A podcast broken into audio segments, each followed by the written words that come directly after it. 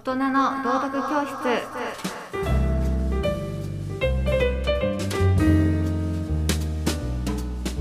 はい、ということで、えー今週も、というか今回も大人の道徳教室をやっていきたいと思うんですけど、えー今回のテーマはですね、前回に引き続いて、えー卑怯。卑怯とは何か。っていうことを、えー語っていきたいんですけど、えーこの前覚えてますかね、えー山本翔子さんの提案で、今回宿題みんなで卑怯を、何が卑怯かという実例を考えてくるということでよかったですか？はい。はい。じゃあ今日始めていきたいと思いますが、えーでは自己紹介をいきましょう。いつも通り。お願いします。松川です。山本翔子です。H です。松田です安田です。ちょっとシンプルになりますね。結構ね。まあまあ今日時間もないし、ここれでいいかなと思います。は。はいいでは行きましょう。えー、ではもう早速紹介してもらいたいんですけど、誰から行きましょうか？山本翔子さん。いや、私は最後に行きます。最後、あなんかちょっと自信があるってことですね、それね。えなんか私の鳥居でやるっていう言い出しっぺだし。言い出しっぺだしね。そしたら、どっちかかな？どっちが行きましょう？松川さん行きましょうか。どうですか？はい。僕ね、あのーそうですね。具体例一つ。あのー具体。具体例だと僕はやっぱりサラリーマンなので、はい。えー例えば、あのーいろんな、えー臨身事故とか、人身事故臨身事故臨身事故って何ですか？使わないですか？いや、知ってます？じゃあ、提案、提案、企画、企画なんかを上の人にあげるときに、うんえー例えば、チェックしなきゃいけないことが、まあ、3つ4つあるはい。と。が、その4つのうち、え3つしか、僕の上司はチェックしていなかったと。はい。1つ抜けていたと。うん、チェックが。はい。で、えーそれをもう一つ上の、さらに上の人に企画を説明に行ったときに、一つのチェック事項について指摘されたときにですね、はい。その、漏れてたやつってこと？ですか漏れてたやつ、抜けてたやつを指摘されたと。指摘されたときに、例えば、すいませんと、チェックし漏れでしたと言わずに、お前それ当然チェックしてんだろうってさらに下の人間に言うような人、うん。お前が当然チェックしてると思ってたよっていうような人は卑怯者かな。そうね。だからね、もう一つ上の上司に、その部下と一緒に行ってるっていう。そうですそうですシチュエーションですね。そうです。で、まあ、松川さんが説明したのに、えーまあ、え N さんから、こう、なんか言われたと。N さん？N さんかどうかわかんないけど。N さんだとちょっとなんかあれだあな。そうそうちょっと語弊がある。あ語弊がありますから、はいまあまあ N じゃなくてもいいですよ。全然 N さんじゃないのにね N さんじゃないですね。N さん二人いますからね。はい。はい。まあどっちでもいいけど。まあなんか言われて、それが、えー漏れてたやつって知ってたと。松川さんは知ってるのに、お前、いや、要は自分は忘れてたのに、まあだから中間管理職が、えさらにその上の人に言われたときに、それをし自分より下の人のせいにする。なのが、自分がまあ本当はチェックしなくてはダメだったのに。そう、もう自分も、その下の人間もチェックできてなかったと。あでも自分もチェックできてなかったのに、それは当然お前チェックしてるはずだよな。ーあ。そう思ってたよ俺は、みたいな感じで、自分はうん。無責責任がないような言い方をするああ。人間、そこはちょっとどうなのかななる。ほど。はい卑はい。怯なんじゃないかなは。わかりました。はいはい。まあなんか普通に今起きてそうなことですね。そうだよね。なんか具体的なサラリーマン事例としてはそういう感じですかね。まあなんか別にチェックとかじゃなくても、あれですよね、人の部下のせいにするっていうそうです、そうです。ありがちなそうです、そうです。パターンですよね。はい上から言われて自分のせいじゃないよと下にはい、なすりつけるって。はい、そういうこと。はい。はい。だから自分がチェックしてなくても、たとえ自分、当然お前チェックしてるだろうと思ってたとしても、うん。そこは自分が答えられなかったんだったら、すいませんと。確認不足でしたっていうのが、まあ中間管理職の役目なんじゃないのかな。うんで僕は。思うわけですね。はい。偉いですね。どうですか？その今の聞いてて。どっちかというとその部下の立場じゃないですか。おね、お二人。責任転嫁する上司の方にはついていけないなって思ってるんですか？思っちゃいますおね、私は。なんかちょっと仕掛けられてきますけどね。いや、まあね、みんな食料歴がね、うんいろいろある。ああ。からね。まあ確かにね。ちょっと山本さんとかはね、食歴限られてるから、言いにくいかもしれない。言いにくいよね。まあ言うと誰か分かってしまいますしね。はい。松田さんも僕も結構食歴がいろいろあるので、ああ、そうかそそうか。は、それは今の話か前の話かよくわからない。ところは今は全然満足してるけれども。はい。うんその辺がちょっと卑怯な感じしますね。卑怯な具体卑例怯な。それもまた違う卑怯かなと思ってる。ああ。まあ今の一般化するとどういうことなんですか？えもうちょっと一般化すると、どう、どう、何がじゃあ結局卑怯だって言えるんでしょうか？何が卑怯だ？うん。もうちょっとシンプルな、え一文で述べたら。責任逃れをする。なるほど。自分のミスをなすりつける。自分のミスをなすりつける。他人になすりつけるね。ああ、それは卑怯ですね。うん。なんか山本さん、あ、なんか、黙ってるけど。いやいや、なんか今、今思ったのが、あの、なんか、そのそういうシーンって、まあ、みまあ、いろんなところであると思うんですけど、そういう場合、その、そう、それ、私ちょっとな自分がその立場になったことがないからわかんないんですけど、その、こっちのもう一つの上司は、その責任逃れをしたことをどういうふうに見てるのかなっていうのはちょっと気になりますよね。そうですね上の方の。はいそうですね。いや、だって、大体そういう、まあ、責任逃れみたいなことはよく一般にあるんですけれども、なぜあるかということと、その、それがプラスに働くからそうするのか、プラスに働かないのにそれをやっちゃうのか、どっちなんだろうなっていうのがちょっと今気にな考えてうん。まあ、どういう心理でそれをやるかってことね。でその卑怯、卑怯に訴えてしまうのか。ます。そうそうそうどういうことですかね。どういう心理ですか？松川さんがやるときは。やらないから、それを。えっと、それをやるときは、どうだろうな。後で取り繕えるというか、うん。まあその場をしのげば、その場をしのげば、今度、えーその、僕が中間管理職として、その上の上司と、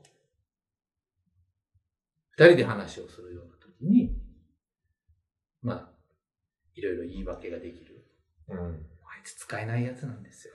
確かにな。でもそれはないんです。割とやってそうな気がしますね。それすいまね。せんね、みたいな。それ申し訳ないですいいないとね、部下がいなければ何言っても何でも言えるしね。私の、私の管理がじ行き届かなかったですけど、本当にね、まさかあんなとこを見落としてるとは思わなかったんですよね、僕も、みたいなことを言ってるんじゃないか。うん。なるほどね。それは卑怯じゃないってことですもんね。いや、それ卑怯です。それも卑怯ですか。いやでも一応自分のせいだと言ってるんで。自分のせいだと言いながら、うんいや、でも本当はこっちが悪いんですっていうのを、ああ、そう、うまいで。上司の前ではちょちょっとあ、僕の責任もあるんですよって言いながら、でもやっぱあいつが使えないやつなんです なるほど、なるほど。そういうような言い方をしてるんですか、普段。よ。しているんじゃないかなと。ないかなってことね。ああ。なんかちょっと疑心暗鬼になるときありますよね。そういう想像。ね、部下としては、なんかそう言われてるんじゃないかとか。いや、要はなんか、そういう人も意外と評価されたりしてるので、へえ。なんか、あ結局そういう会話が後々行われているんじゃないかな。うんそうじゃないと、そのさらに上の人も、バカじゃないから、なんだこいつ、言い逃れしやがってって思うじゃないですか。なるほなんかそう、そこを言葉巧みにやってるあ状況があるんじゃないかなとど。思いますけど。まあ、この話をそんなに長く確かにね。なんかこうちょっともう、あんまり僕も喋ると、これ、アップしてほしくなくまあ、確かに。まあ、わかりました。じゃあ、まあ、まあ大体わかりましたね、皆さんね。今日ね、僕名前しか言わなかったの、そういうのが。そうですか。いや、もう、あんまり遅いですよね。遅い。もう他の回聞きゃわかるんで。誰か。はい、ありがとうございます。じゃあ、そういう卑怯さ。いじゃあ次は、松田さん行きましょうか。えっ、と、まあ、これも会社あるあるかと思うんですけど、うん会社あるある。確実に契約が取れるとか、売り上げが取れる、まあ、販売のお店とか、まあ、不動産とか何でも保険とかもあると思うんですけど、契約が絶対、この人取れるみたいなお客さんを、あえて売り上げトップの人が取りに行くときうん。は、なんか、それは卑怯。ひきなんあのまあ自分の営業先とかだったら仕方ないからいいんですけどまあ例えばこうチームで動いてる時にでも個人の売り上げがうん。成績がっていう時に、あえてチームで勝とうとせずに個人のその数字だけを自分がって取りに行ってでまあその人だけぐんと上がるじゃないですか。うん。で、なぜだ？他の人に活かせなかったのかっていうと、他の人を鍛えるためとか、お。スキルを上げるためにあえて挑戦させたみたいな、ちょっと建前上のことを言って、で、確実にその、まあ、新入社員の人とかって経験値が少ないから、ちょっとでも自信になるようにそういうところを楽な、イージーなところをちょっとさせてあげた方が、うん。ステップアップには近いのかなっていう考えもある中で、うんいきなり難しいところうをん活かせようとするうん人はちょっと自分のことしか考えずに卑怯だな卑。怯かなと。勝てるところばっかり言ってんなっていう。口ではそうやって育てると言いつつも言いつつも本音は違うだろうと。はいはいうあそれもありますね。なんか、ある感じするな。それは誰がどこ行けるかっていうのを決められる人がっていうこそうです。と。そういうことをやると。そう、自分で、じゃあ例えばこう10人今お店に入ってきました。で、私あの人行くから、あんたあの人行きなさいよ、みたいな、一応こう、管理ができるような人が、はい。それをやっちゃうと卑怯な人だなって思います。若干リーダー的ポジションリーダー的ポジションでそれでね、利用してね。うん、おその辺あれですか、先先生は、ちょっと教育にも絡む感じするけど、今の話で。うん、今の話はどう思います？どうしたらいいの？本当は。教育としては。でも、あの、難しいことをあえてやらせるっていうのもね、一理あるよね。うん、ねうん本当にそう思ってんのか、どうか。その人がね、言い訳で言ってんのか。そのあたりがずっとね。ああ。まあ、どうなんだろう。なんか個人でそうやって評価するっていうシステム自体があんま良くないな。と思うけどね。そういうチームでやってる仕事なのに、そこで個人の入れたら、そりゃそうなるよね。そうなりますよね。ねそっから勝負になっちゃうから。うんと思ったりもしますけど。うんでもなんかレベル感的にそのチームでやらなきゃいけないんだったら、戦えるその営業トップの人が難しい試合をした方が全体的に数字が上がると思うんですよ。イージーな人は新入社員の人とか、確実に誰でもいけるんだったら、そんなトップの人が勝てる試合いかなくっても。なんか50%ぐらいのところを、まあ、技術とか。話術とかですわね。で、はいはいはい引っ張ってしまえば、こう、ね、太刀打ちできない人だったら無理だけど。うん。それこの前のなんか、あそうそう5私も本、思った5本綱引きの話とあ、そっか。そう関係してくるよね、それ。そうそうそうそうか思いました。ねえ、どうなんですかね。だって5本綱引きの時はカチカチのやつを買って、そうそう、確実に勝とうっていうそう感じだそうもんねあれそうですよね。うん。絶対負けないえーそうそうそうパターンで当てよう。それか、それぞれがこう、ご互角の勝負にした方がいいのか。いいのかうんっていう技術論になってくるんですね。や、わかんないけど。まあでも綱引きの場合はその確実性を増した時にそれが誰か一人のあの成果というよりは勝った時はみんなの成果じゃないですか。うん。うんうん。でも今松田さんが話したのは多分まあそうです都合のね。いいところに行った人の成果になっちゃうまあ確かにっていうのは、うんまあ、ちょっと違うああ、そうか。まあ評価が違いますね。はい個人で評価されるやっぱりチームで評価されるっていう話であれば、うん別にその人が取ったのが全然うん別に個人の成績とは関係ないっていうことであればね。あなるほど。はい。確かに。確かに。いや、だから、や、こ個人評価ってね、その会社やるじゃないですか。あれは良くないんじゃないかと僕ずっと思ってたんですけどね。今減ってるんですかね。もう大企業僕離れちゃったからわかんないんだけいや、まだありますど。まだありますか？はい。そもそもあれがなんか矛盾しません？その組織でやってるのに個人で評価されてるんですか？そう。毎日、そうなの？毎日個人のえ？成績全部、えそんなのつけられるのは仕事じゃないんじゃないの？もうパソコンで管理できるんで、ランキングが全部出ちゃうんです。はあ、すごいな。すごいな個人のランキングが出る。個人ランキング。ん出るんやで。店舗ランキングも出るんですけど、はまあ、全部出ますね。1日月間とか。あ、へえ。まあでも、やっぱり個人としても、まあそういうランキングとか出された方がやる気が出る競争心みたいなので、やる気が出る人もいると思うし、うん。ぱ営業の会社っていうのはそういうケースが多いですよね。うん。ただ、さっき言った松田さんのような場合は、さらにその上の人が評価するときに、お前数字上がってるけど、確実に上がりそうなあのお客さんだけ言ってんだろっていうのをちゃんと見て、数字だけ見ないで内容を評価できるような人が上にいれば、いいけれどもまあ確かにね。なかなかそうもいかない。いや、なかなかそういかないでしょ。やっうんぱりそら、そこまで細かくね、見てくれたらいいけど。そうですね。うん評価っていうのが卑怯ってことですね。要はね。そうですそういうね。ね、評価システムが。それで人の心がどんどんね、すさんじゃったりとか、いやー、わいいかりますよ。ことない時もあるとわか。るわかる。うん。わかりました。そう僕はちょっと、一般的にちょっと話になっちゃうんですけど、こう会議でなんか次まあこれ決めましょうねみたいなことがあるじゃない、はいあった時に、根回しっていうのがね、ああ、ありますね。こうした方がいいっていう人もいるし、うんうんまあ僕は個人的にはあんまり好きじゃなくて、うん。その、うんなんか根回しがパッと言ってて、ある時僕だけがなんか、僕だけじゃないかな。僕はその根回しに入ってなかったと。ううん。んで行ったらもうなんか決まってるみたいな時があって、なんやこれは、うん。と思ったと。でも一般的にはやっぱり根回しが必要でしょ。根回しが大事だよみたいなことがやっぱり一個周りからも聞こえてきて。うん。そうなの？えこういうこういやでも、確かにねでも全員してないってことですね、今の話だとね。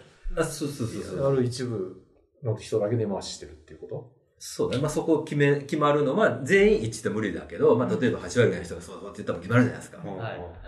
だから、うんって言いそうな人とか抑えやすい人を抑えとくみたいなそうですね。感じのやつが出回し言ったら全員じゃなくてね。あー、なるほどね。まあ最後多数決取るんだったらやっぱりね、うんと言いそうな人に根回しをしといて、あれだし、もし多数決じゃなくて、まあ会議の全体の雰囲気だと、ちょっと声の大きそうな人に根回しをしといて、うん。うんまあ、大体自分が言ったら、そうだね、そうだねって言ってくれそうな会の雰囲気を作っちゃうっていうのは、まあ、やる、やるかありますよね。はいいや、だからそれもどうなんですかやっぱりし、ある意味自然ですよね。やっぱり自分の意見を通そうと思って、努力をしてると言え言い方もできるけれど、な。まあ、そうですね。うんだから、議論をするっていう場じゃなくしてしまうようなところがありますよね。本来議論は会議でやるべきなんですかね。どうなんでしょどうなんでしょうかね。う。いや、でも、そう。なんか、いろんな意見が出て収集つかなくなることもうんうんもちろんね。あったりするから、ますよね。まあ、ある程度うん、事前に説明しておいて、みんながちゃんと趣旨を理解してくれるという意味において、うん説明をして、しておく。なんとなく賛同させちゃうっていうあ感じーなんでしょうん大体やってますよね、根回しね。はいだから事前説明みたいな。う。はい。特にキーパーソンに対しては。そうですね。あ逆にしてなかったら、お前ちゃんと説明してなかったのかよってー怒られる。あー、言われますね。確かに。はいはいああ。ってことはどういうことですか？で怒られるんだけど、ま あでも、だから多分、先生、ね、ちょっとその、この前のグレーな部分というか、ギリギリの線を多分ついてくださったんだと思うんですけど、まあ見方によっては卑怯とも思えるし、見方によってはなんか、ああ、でそのね、今安田さんが言ったように、自分の意見を通すために最善を尽くしたとも言えるし、難しいところですね。難しいですね。まあ、決めるって難しいですよね。何かを決めるっていう。まあ、えそう学校でそういうことがあるっていう学校で、あれ先生あ先生の中の会議とかでねお、ーあるとかね、なんか対立してる時とかに余計なんかこう、ああったりしますよね。意見がこう二分してたりああ。した時にやっぱりね。学校はフラットですからねあ、。そうそうそうそうそう。ほぼねあそう、調先生はちょっと違うかもしれないけど。なるほど。なかなか難しい。その力関係がが明確じゃない分難しそうですね。やっぱりそうなんですか？そうですね。まあ、フラットですね。本当に。えーやっぱちょっとあの年次が上とか下とか別に。もちろん多少あるけども、基本、だから余計めんめんどくさいのね組織がね。なんかこう学年主任の先生が一番こうキーパーソンになるとかでもないんですか？うんその時の課題によるかな。よりけりかな。内容により。はい、内容によりけりかな。どどっかの大学のセンター長みたいな、まあ、学科の学科長みたいなのはどっちかというとなんかい嫌な仕事らしくて。あれなんかフフラットじゃないですか。で、大学もね。センター長とか学部長回ってくるけどうん。みんなできるだけ避けてこう嫌嫌がってるっていう話は聞きましたけどね、えーうん、つまり研究できなくなるから。だあから全然偉くないらしいですね。ああいうのは。え、そうなんですか。か体が偉い。だけ あ、そうなんですか。そうみたいです僕らからしたらセンター長偉いですねとか言うけどいやしょうがなくやってるんだみたいな人が結構多い。なんかそういう手当みたいな、役職手当みたいな。まあ、それは多多少あるんでしょうね。うん。なんかそういう事務の仕事増えるから。あうん。嫌なこと。まあ、それは関係ないかもしれないけど、まあ、そういう避けるのも卑怯だなと思いますけどね。ややれと。はいあじゃあまあ、その出たついでに、私の方で言うとですね、まあその決めるって話があるじゃないですか。いや、つまり僕今回卑怯って考えたら結構ね、社会システムの話に なってですね、あの税金が卑怯だなとか思ったり、うんお金が卑怯だなとか思ったりしたんですよ。うん。で、まあいくつかあるんですけど、ちょっと今の話の流れで言うとうん、俺多数決が卑怯だなと思ってるんですね。多数、大体多数決で決めるじゃないですか。うん。でもなんか多数決って本当にみんなの意見をちゃんとこうす吸い上げてるのかなっていうのは思いません？うん。思う？いや、た いや、多数決は、あの、時、と時として、ま、まあ、あの、公平ではないような気もします。ね。はい。だから、いや、僕選挙の、この前選挙あったじゃないですか。はいで、うちのとこってつまんない選挙区なんですよ。うーんあの、某、某党の会員がいっぱいいるので、えほぼその党しか通らないんーですよ。えー毎回毎回。であれ多数決で、一人だけじゃないですか。えだから、で、残りの人、あ、この人もこの人もいいなとか思っても、ーえー一人選ばないといけないっていうのがね、すごい難しいんですよね難しいんですよ。えだだから多数決だからその通っちゃうんですよ、その、ーまあそうですね。そこがね。なので、でね、そうそういうこと思ってたら、結構それはうん普通の話で、うん。あの、海外では、あの、多数決じゃない選挙制を持ってるとこもあるんですよね。えあの、いくつかあるんです。何で決めるんですか？多え数決多数決じゃないっていうのはは、あのね、ボルダルールっていうのがありまして、ーえあの、要要はですね、点数つけるんですよ。例えば、一番いい人3点、ーうん2番目2点で、3番目1点。うん例えば1通して、そうやることで、結果変わるんですよね。だいぶ。多数決だった多数決ってのは1位の人に1点、2位から0点ってことでしょ。うんっていうルールなんだけど、うんボルだったら、あの、3、2、1みたいにつけれるわけですよ。均等に1点が入ってる人全員が1点入れてたらもうその人が勝ちみたい。そうなんそうそう。な例えば、極端な話全員で2位にやってる人とかが通るわけですよ。うんあの例えば極端に好きな人と嫌いな人がボンって分かれる人は通らない。アンチもいっぱいいる人は損です、そうそうそうそう。だからそっちの方が、その民主主義の考え方に近いんじゃないかという考え方があって、僕はそうかなと思ってうんいまして、だからなんか決めるときに、そのボルダルールっていうのを一回使ってみてもいいんじゃないかなと。まあ、アワードなんかそれですよね。違う、違ったっけなその、なんか確かあそうです3点に入れるのが点つけますよね。点つけますあれの方がそれに近いと思う。自分はこれがいいっていう 一個だけ選ぶっていうよりも、多分その方が民主的うんなんで、その、なんか何の多数決にする人は卑怯だなと思うんですよね。うん安易に、安易に多数決にするっていうやつ。なるほえ、その、安田さんの地区は、それわざとそこに集めたの？もっともたまたまなんですよ。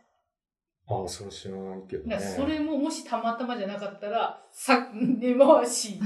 最後あそうそう。いだって思っちゃう そうですよ。それはもう、まあその本部があるんですよ。それ集会所みたいな。まあどうしようもないですね。強いだから、まあ選挙制度があって、それの作戦をやるって卑怯だなと思いますね。この、この制度だからこうやれば勝てるみたいな、こう、え非常にテクニックに走るやり方はちょっと嫌だなと。それも、ルール違反じゃない中で一生懸命通るためにはどうしたらいいかっていう知恵を絞ってるって見方もできなくもない。そうなんですよ。また5本綱引きに戻るんですよ。戻りますね。戻るんですよ。うんだからそのルールだからこうやれば勝てるっていう、どこまで許されるのかっていう。で、そういうプロがいるんですよね。あ、いるいるいる。むっちゃいますよ、そういうプロが。ね。いや、でも、あれですよ。受験とかでもそうですよね。その、予備校とかでも。僕予備校ね、あの、中小企業診断士というのを受けたことがあって、その時初めてその予備校っていうのに行ったんですよね。そしたら教えてくれるのは、うんその、例えば経理とか人事とか、ああいうことの授業もあるんですけど、そうじゃなくて、どうやって試験を受けたらいいかみたいなことばっか教えてくれるんですよ。うんあの、この問題を捨てろとか、うん。こっちからこっちから解けな、解きなさいとか、そんな話ばっかりしていて、なんかちょっと、もう40代でしたけど、40にもなって、なんかこういう話をずっと言ってる人もどうかなとか、それを聞いてる自分もなんか情けないなってちょっと思いながら勉強しましたけどね。あなんか、なんかそ、それでし診断士になってもね、ーうんなんか、そっから先がこう、不安じゃないですか。実務のところというそうそうか。そうそうそんな試験のルールの関係なくバンって通らないとダメだろうと思うんですけど。僕、今の話だったら、僕らまさしくそうで、受験。がね、あって、これが出るとかね、こう、この問題でこう解きなさいみたいなのが好きな、あの、先生もいるし、好きな生徒もいっぱいいるんですよ。うんはいあーもう驚くことに。ん驚くことで驚かないから。本当いや、いるでしょうね。勝ちたければそうなるね。そう。だから、切羽詰まってるのかなもう、いや、そんなことよりも、ね、もっとこう、というのかな、本本質的って言ったらちょっとなんか、ぼやけになっちゃうけど、そういう方を、なんかね、知りたいとか教えたいっていう方がいいでしょと思うんだけど、そうじゃないですね。そう効率的に近近道って言ったらちょっと語弊がありますけど。いや、だから考え方としては、とにかく、ま、まずは受かってから、あとは勉強すればいいっていう、なんかこう、逆なんですよね、順番がね。まずは受かって。で、その、今のその中小教室のし先生も、多分自分が学生の時にそういうふうに教教わったんですよ。な予備校とか行って、大学とかのね。だからそ、それをそのままやってくれてるから、ある意味親切心、親切心がこう教えてあげて、僕僕が通ったと、大学とか。だからこう教えてあげようと思って親切でやってくれてんだけど、なんかなと思うね。そんな人ばっかりになったら、なんか世の中、うまく回んないんじゃないかなと。さっきの、ちょっと卑怯な人ばっかりになって。それは、それは卑怯だと。うん。でもそれ怯が結構基本ですよね。それが基本になっていくというかね。だってさっきの売り上げ上げるとか、ね、この試験に受かるとか点数取るっていうのが第一目標になると、そういうことが起こってくるんじゃないですか。ね。目標が違うのか。い僕の設定の仕方が悪いのか。そうですね。だから、なんだろう。やること決まってないけど、とりあえず大学行きたいって思う人もやっぱり今多いじゃないですか。まだ自分の進路が高校の時にき決まらずに。うん。でとりあえず大学行っとかなきゃっていう人は、とりあえず大学行くんだったら、とりあえず少しでもいいとこ行っときたいなって思うと、まあそういう勉強、点数取れる勉強法うん。に傾いてしまいますね。で、次また大学卒業しる時になったら、なんあか大ああるあるあか、る。うん。いっなんか、タック行ったり。そうそう。っていうところになり。なんかひたすらそう いう資格が入ったら。資格すっげえ増えたと思うんですよね。なんどこ行っても資格、資格でさ、なんだろう、何々級とかあるじゃないですか。まあ、美容師とかでもそうだし、僕言ってるストレッチの人もなんか、ななんとかになったとかこれこれまで指名料500円が1000円になったりして、え、なんで何も変わってないやん思うんだけど、その人はなんか資格取ったとランクアップしてたんですね。ランクアップするらしいんですよ。その勝手なそんな仕組みとか作ってひどいなと思うんですけど。技術が上がってたら上がってたらいいけどね。なんかそう技術が簡単に上がっていくのに、ねあるところでピンって500円あげるって、どういうことって思いますけど。でも毎日1円上がるのもめんどくさい。まあ、そうか。いや、難しいな。でも、そでも今日は300円とか。今日今日はちょっとあまり出来悪いから100円にしとくわ。いや、あの、まあ、でちょっとね、あんまり力入らなかった。っっていうのもいいと思いますけどね。あそうあ、でもそれ海外はそうですよね、チップ。そうですね。まあ一応形式形骸化してるけど、でもやっぱり15を払うときとか20払うとかね、10のときサービスよかったらととか。そうそうそう。一応あるからちょっと頑張るみたいなところもあるのね。うん勝手に決めないでほしいですよね、資格で。うんですね。まあ、そういう卑怯っていうか。まあそれも卑怯かなと。それ卑怯はい。ああ、わかりました。じゃあ、取り行きますか。いや、そうですね。じゃあちょっと、ここは、ここまで前座ですから。いやいやいや、でも時間ない。あと7分。あでもなんか、いや、意外と、でもなんか卑怯なのは、なんかちょっとちっちゃい時のことの方が結構記憶にあって、なんかあの、小学1年生の時に、なんかすごい、まあ、あの学校で問題があって、で、その、まあ、すごい喧嘩、なすごい、まあ、喧嘩になって、でもまあ、あの、それを私証言する人だったんですけど、でもそのもう一人のめちゃくちゃわ悪悪悪い子が、おばあちゃんとか引っ張ってきて、おばあちゃんにそのなんかその彼女のやつを証言させたりとかして結局大人が言うからそっちが勝っちゃったみたいなこととか。でとかなんかあのそれは小学1年生ながらになんかあのどうしたらこれが覆るんだろうっていうことを考えたんですけどでもやっぱり大人がそうやって言うから先生も、まあ、あのそういうことであろうみたいな証拠がないんですよね。やっぱその事象に対して。うんだから、なんか、そう、そういう時、まあ、多分、まあ、その時のおばあちゃんは別に権力者でも何でもないんですけど、大人っていう、まあ、私たちよりは、まあ、なんかこう、信用できる、みたいなところが、こう、まあ、その彼女が偉かったのは、そういう大人を引っ張ってきたっていうのが、まあ、今考えると、なんか賢かったんだろうなと思うんですけど、そういうことで、その本当にあんまり悪くない人が悪者になっちゃったみたいなうんこととかがあって、うんなんかそれを私はずっとなんかこう、こう、か悲しいというか、なんか思ってたりとかして、今もちょっと、あ、あの時っていうことがあるので、そうか。なんか、それは辛かったね。辛かった。いや、それは卑怯、卑怯者だなと思ってて、今でも思ってるんですけど、あそう、その恨み。恨みを持ってるねそうです、。そうです。別に私が、私が危害になったわけじゃないんですが、なんか、まあ、そういうことうん。それどういうこと？その、大人を連れてくるのが卑怯そう大人を連れてきたりとか、まあこのまあ、前回それは全然別の人ですけど前回も涙で大人を動かしたりとか。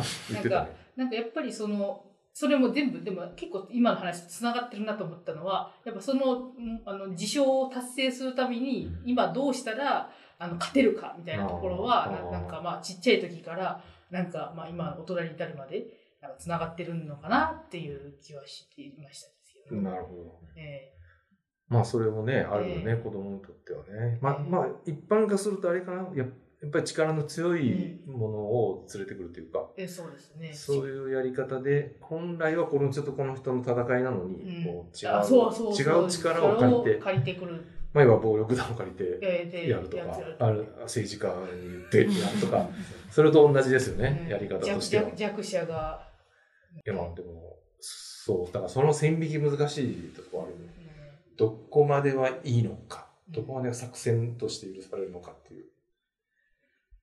まあでも、それで言うと、そのおばあちゃんがよくない？あそうですおねばあちゃん、でもあおばあちゃん出てくるのがでもそうですねああ、その中で出ていくなと。やっぱ子供の喧嘩に大人があんま出ていっちゃいけないって、昔から言うじゃない思いますね。いや、思うけど、でも今は違うんですよね。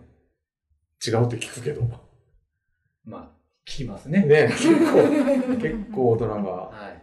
出てくる。出てきますね。うん子供がいいよって言ってるのに大人が出ていくみたいな。それをやらなきゃいけないと。まず先生に電話してね、うちの子がこんな、うちのこんなことあったんですけど、のは、よく聞きますけど、本来でも親が出るべきじゃない。まあ、なんか謝りに行くときに、親が一緒に行くっていうのはまあ謝る方はね、うんありかむし。ろ親がうん行った方がいいと思うけど。そのおばあちゃんは、そのもう一人の子の言ってることを信じ込んでるわけそうでだね。すそうですそうですそうですなんかそ、のそのその人のことを信じている信じてるからね。うん。おばあちゃんの方が話もうまいし、きっと。子供が言うよりも。どんなおばあちゃんが言ったのかと。うん。まあでもおばあちゃん騙されてるでって思ってたんですけど 私はでもでもおばあちゃん信じたかったんだと。思う。えでも私はおばあちゃんには何も言ってないですけどあおばあちゃん騙されてる。なっていうそこ難しくて、おばあちゃんの立場でしたら、どっちが本当か分かんないわけです。あそうです。もしかしたらその子を聞いて、こうこの子が周りから本当にこう不利な目に遭ってうんるから、行かないといけないっていう、そう。あ、かもしれないね。その子、おばあちゃん連れてきた子が一人に対して多数だった。いや1対1一対一。一対一だったよね。ああ、そっかそっか。なんか多数だったらちょっとわかりますね。そうやおばあちゃんね。1対1だったらちょっと分かんないね、それはね。一対一やったらちょっと出たらいかんな。まあまあ、いじめとかね、あるから、うんそれをなんとか防ごうっていう気持ちはわかるとこはありますけど、まあ、1対1だったらちょっとね、ねえ。これは出るべきじゃなかった。ね。えどうですか ?H 先生なんか、今の、今のが卑怯ですか？親とか強い人っていうより一般化さっきしたみたいな、なんかね、よりこう強い人連れてくるみたいな戦略そう戦略家ですねは、まあ、ケースバイケースですよね。そういうケース。あ違う。ーいや、やっぱりね、政治家とか連れてくる人はね、嫌ですね。すぐに、すぐに政治家をそうそつながることで何か達成しようという人結構いるんですよ。いるいるいる。僕いるんです昔聞いたけど、あの、拳、拳銃とかね、入る順番を、決めるときに県会議員に言ったら入れたとかね。へいや、本当そうですね。うん、そういうのを、こう、自慢げに言ってる人の気持ちよくわかんない。ああなたはすごくないでしょって。そう。隠してたら別にいいんですいや、隠してもないけど、気持ちがよくわかんない。まあ、それやってますからね。それもだからどこで線引きするのかっていうとね。だから地元の利益になることを政治化するっていうのはまあ正しいんですけど、それがこう、ある人は助けるけど、それは単単に知ってるから助けるっていうのはちょっと違うなと思うんだよな。いや、よくわかんなくなってきましたけど、ちょっと、松川さん、え？まとめてください。今日今日の話が。今日の話は、卑怯って何なんですか？いや、そんなまとまらないから、とりあえず具体例を持ってこようっていう話だったんですよね。で、多分、卑怯って、そのね、ああ、エッチ先生が言ったように、こう、見方によって多分違うんだと思うんですよね。うんうん。だから、あのー見る角度によって、あの、卑怯か卑怯じゃないかは決まるし、僕が言った例とか、がどちらかといえば、下から見たものの見方だし、うんそれが上から見たりしたらまた違うのかもしれないなとは思ったりしますけうんどどうしたらいいですかね？これから、明日から。ど。いや、なんかちょっと変えるためには自分自分は卑怯じゃない。そう、なんかそういう、自分が卑怯だと思ったら、そう、自分がその立場になった時にはそういうことしないっていうのを、とりあえず心がけて生きるしかないんじゃないでしょうんですか。なんか、近くの人が卑怯なことばっかりしてたら腹立ちますよね。こう、それで美味しい目にあって。こっちはこう我慢してたらさ、どんどんどんどんこう、怒られて、評価されず、裏でっていうの結構コテンパンに言われて。ね、コテンパンに言われてね。ね、こんな努力してんのに、こんなに肉体労働してずっとやってきたのに、美味しいとこだけこう取られたらね、やっぱりちょっと嫌ですよね。やってらんないですよねね。え。ほんとそういう時に、じゃあ俺も、私もちょっと卑怯なことをやっていこうかっていうふうになっちゃいますよね。なるなるうん。ちょっと政治家呼んでこようかとか。なるわ。やっぱり。そこをどうしたらいいかですよね。うん卑怯っていうのはね、必要なんでしょう。うーん。卑怯、卑怯か。卑怯にならなきゃいけないときまあ、生き延びるためには、うんさ最終的には、背に腹変えられないという時はありますけどね。周りがみんな卑怯だったら自分も卑怯にならないとね、やってられなくなるんじゃないですか、よくわかんない。うんそうですね。うん。そ生き延びられないでう。すね。だからやっぱり、そうですよ。卑怯じゃない人を認めてあげないとダメじゃないですかね。周りがね。うん。周りが、そその卑怯じゃないことをやってる人を逆にバカにするみたいな世界だったら、そのアホらしくてやってられないですよ、真面目なことね。そうですね。あの戦争とかだったら、自分が生き延びることか、なんか、こう、逃げるか、みたいなところを、ちょっうん。いや、逃げるっていうのもいいと思うんですよね。いや、逃げるしかない時ないですか？戦うわけにもいかず、戦わずにそこにいるっていうわけにもいかないっていう時があって、それは逃げるしかないと思うんです。だ僕どっちかと割と逃げる方なんですよね。逃げる方自分だけの問題だったらそれ逃げたらいいと自分が逃げることによって他の人に迷惑がかかるときとかは、どうしますか？他の人に迷惑かかる？はい。うーん、どうだろう。いや、その時は逃げないですね。その時は逃げない。それが卑怯、チームとしては卑怯な手段だったとしても、うん。その時は一緒にやる。でもみんなが周りが全部卑怯だったら、そこにいる意味ないから逃げますよ。いやうん例えば、A チーム対 B チームが戦って、うん。えー、安田さんは B チームの一員。うん。A チームも卑怯、B チームも卑怯。お互い卑怯な手段でやり合っている。うん。その時に自分が抜けたら B チームは総崩れになってやられてしまう。っていう時にどうするか。卑怯な人らだから別に気にしません。そそれれすいません。が家族が入ってたりとかしたら、家族が、家族が卑怯だったら困るな。それは危ないで、も、あ、な B チーム全員な仲間だけども、卑怯だったらもう別に俺が抜けたことでこいつらがどうなろうと、こんな卑怯な奴らはどうでもいい。という。うんですね、多分。多分そうなると思う。